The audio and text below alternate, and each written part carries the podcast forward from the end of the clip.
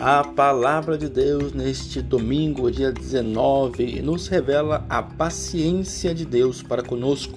Jesus garante que o reino está presente entre nós, caminhando para a sua realização definitiva, independentemente das condições adversas da história.